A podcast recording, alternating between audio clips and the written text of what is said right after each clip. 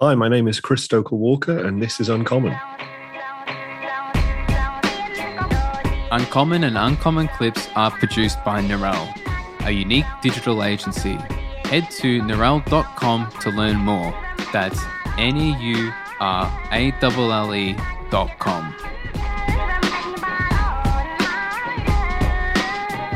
you know, when we think about the Internet Research Agency in that 2016 ele- election and people start to say, oh, disinformation, misinformation, it was all aligned to one specific side. It never really is. It's always just about making people confused on either side. So it never has ever a focus on distorting towards one team or another. It's just about creating friction in, in democracy. And so the outcome of that was people pushed back on Facebook. They were annoyed. There was Senate inquiries. All these sorts of rules came out of it. And I wonder, are we now just going to see the same thing with TikTok, where it becomes the next platform where our political angst is accentuated again? Or do you think there's potentially something else sinister there? Which way do you move towards? So the way that I explain it in the book and the way that I explain it to all the people is that I'm I'm not the world's best journalist, right? Like I'll be honest. I'm decent, as evidenced by the fact that I write for all these different places, but I'm not like Woodward and Bernstein or anything like that, right? I write about silly things on the internet, but I do have the ability to do decent kind of investigative reporting um, to a, a, decent level, not an amazing level. I haven't been able to find the bat phone that connects Xi Jinping and Yiming Zhang. Okay, like I, and it's not yeah. for a lack of trying because I, I am good at my job. Like I'm not the best at my job, but I am good at my job, and um, I, I wouldn't be sitting on a scoop like that if I could find evidence that TikTok is a deep state plot for China to exert its power, if it's that sort of thing. I think what's what's interesting is that there is an element of, and you know, you mentioned the Cold War and this idea of a new Cold War. I think that there is inadvertently a kind of parallel here between you know the sort of 1980s when we started to get Western pop music, McDonald's in Red Square, and Levi jeans appearing in in the Soviet Union, and kind of the the knock on effect on society of that, which you know from what I understand, wasn't a deliberate mm. thing by kind of the West to try and bring down the Soviet Union. It was just kind of a cause and effect in a way. TikTok, I don't think is a explicit tool of the Chinese state, but we know that they have the Belt and Road Initiative, and we know that Xi Jinping has talked about like sending out, um, you know, cultural emissaries to talk well about China and things like that, um, which you know, makes a lot of sense. And I, you know, I, I think that it's also interesting that you brought up this idea of like the the political fury about Facebook and things like that. And I, you know, I, I empathize an awful lot with the fact that people are concerned about TikTok because they have correctly diagnosed the issue which is that social media is a big concern and it is having kind of pernicious effects on all of us that we don't necessarily fully understand and that I think the platforms involved don't necessarily fully appreciate how much they are able to affect us. But the actual, you know, so we've diagnosed the illness, but the cause of it, we are incorrectly diagnosing as China is trying to overthrow the world. Um, it's at least in the the sort of idea of TikTok here, and I, I don't think that is the case. I think there are concerns around certain things like that, but like I don't think it's here that one one example really really quickly. About two years ago, when I was doing publicity for my YouTube book after it came out, I went on um, I think it was the PM program on BBC Radio 4, which is like one of the big uh, news programs on radio in the UK. And someone asked me, it was about like the time that you know the US army was banning its soldiers from using TikTok and things like that. And the point that I made was like, it seems really stupid to do that because if you're concerned that a Chinese spy is going to be watching your daughter's bedroom through the videos that they post on TikTok. If you ban TikTok, all they need to do is go to Facebook or YouTube Yeah, and no, see the yeah. exact same video. like Yeah. it exists already. We post this stuff. Yeah, yeah, yeah. No, I, t- I totally agree with that. Look, I, I, I think TikTok is no different in its potential for informa- uh, disinformation or misinformation than any other platform.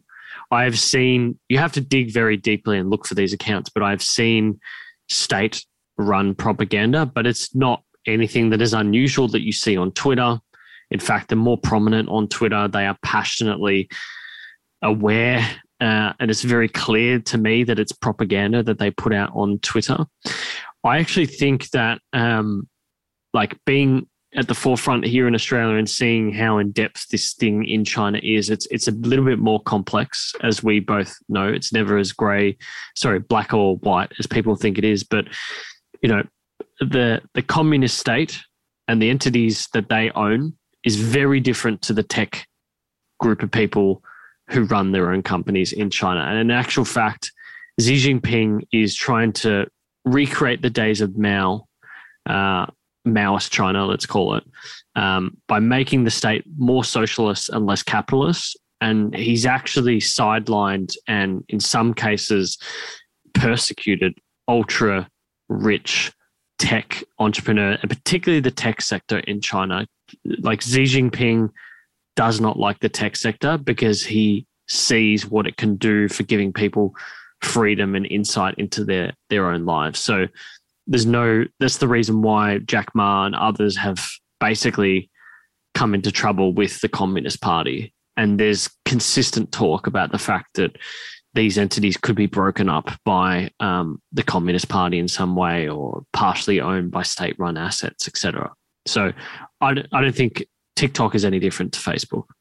No, and it's super interesting seeing this happening right now. Like, there's a lot of intervention in the Chinese market from the government. Like, they're starting to have this pretty significant crackdown on these Yeah. platforms. Um, and what I find really interesting, and you know, it's one of my big frustrations about the book is that TikTok did not give me access to Yiming Zhang, you know, the, the, the founder of ByteDance and TikTok, not for a lack of asking, and they still haven't. In fact, in the acknowledgements, I say, um, thank you for all the help that you've given me in terms of connecting with people because they were quite generous for a book that is certainly far from um, you know uh, a glowing profile of them. You know, I, I kind of highlight in the book lots of issues, some of which have not been reported before. But um, you know, one of the things that I do say is that like I would have loved to have spoken to him because from what I gather from speaking to people who know him and who have been around him and who kind of revolve in his his circle is that you know, he he is kind of an interesting character in that he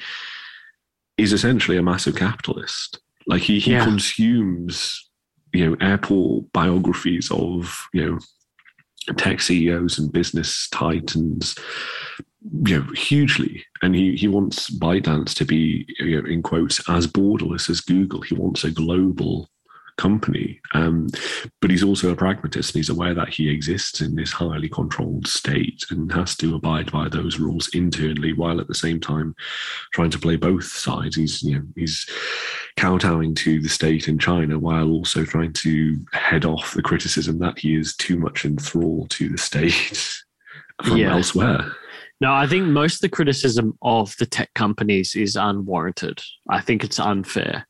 I think they represent the people that we should be supporting in China. Um, and there is a whole sect and group of people politically that support that, you know, within the Communist Party that support those group of people. And they are uh, Xi Jinping's direct competitors, essentially. So, yeah, it's it's always really interesting. Like when I googled um, the founder, uh, how do you pronounce his name? Is it Zhang Zhang Yiming? Yeah basically. So when you search his name and you look at the articles that come up, it's always articles that counteract each other. It's like the Chinese Communist Party is cracking down on entrepreneurs.